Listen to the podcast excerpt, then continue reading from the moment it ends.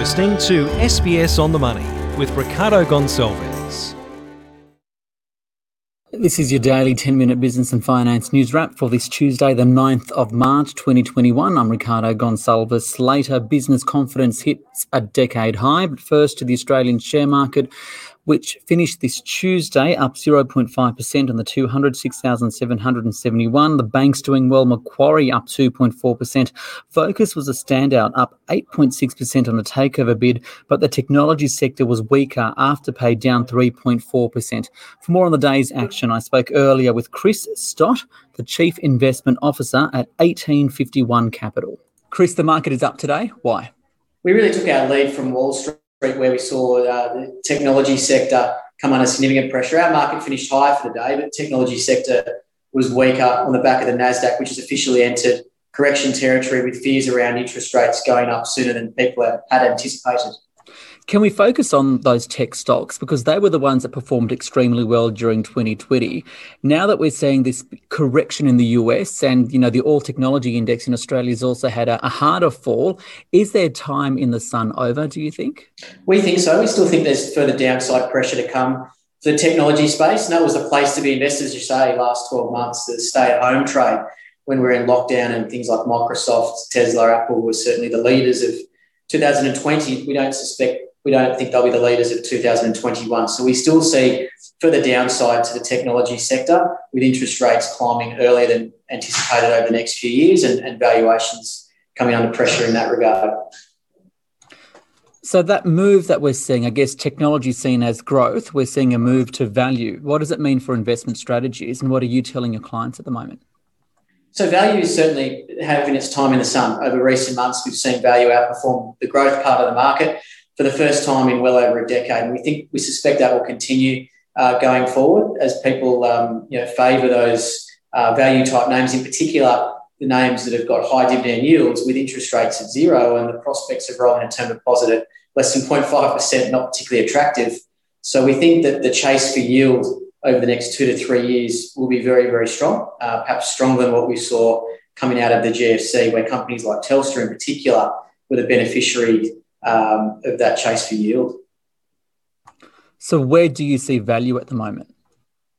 We're seeing value, particularly in the housing related sector, um, with house prices experiencing a rapid recovery in parts of the country. Prices now are above where they were pre COVID. In fact, the month of March looks like it could be the best monthly gain for prices uh, in almost 40 years, uh, with a few weeks to go. Uh, so we think the housing market or housing related stocks like McGrath uh, and Genworth look quite attractive to us on a two to three year view. Um, we're also seeing good value in the uh, telecommunications sector as well. So companies like Vocus today received a firm takeover offer um, from the Mira Consortium at $5.50 per share. Um, another company that we like in that space is Uniti Group, uh, which is exposed to a similar thematic owner of fibre infrastructure and also a reseller. And you know, when we talk about rising interest rates, which is one of the reasons why we're seeing, or rising potential interest rates because of this um, this switch, when we talk about that, how is that related to what the Reserve Bank might be doing, though?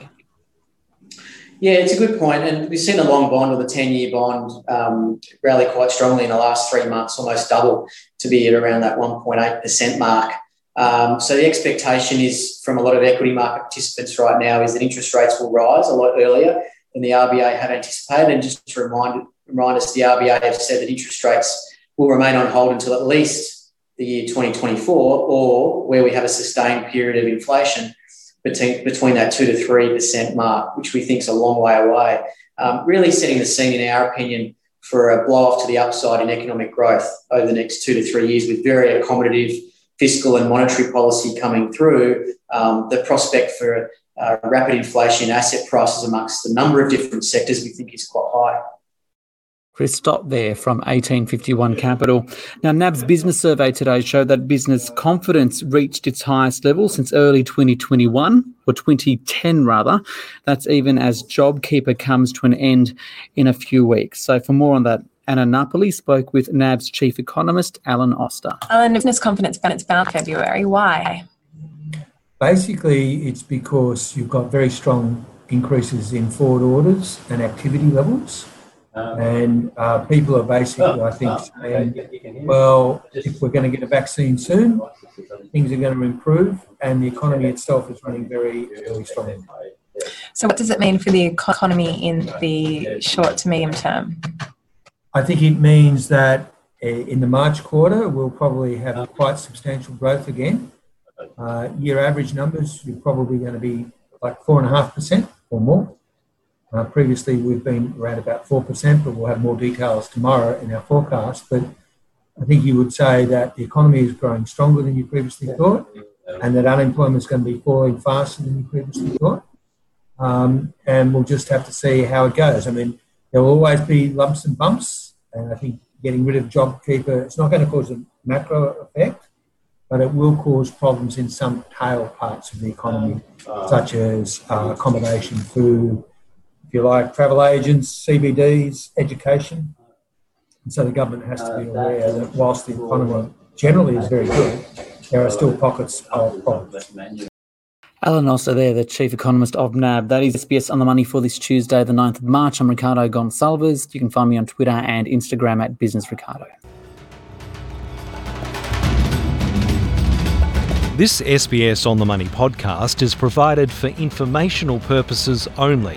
The content on this podcast should not be understood as constituting advice or a recommendation. It is not personal advice and does not consider your personal circumstances or objectives. You should contact a licensed professional before making any financial decision.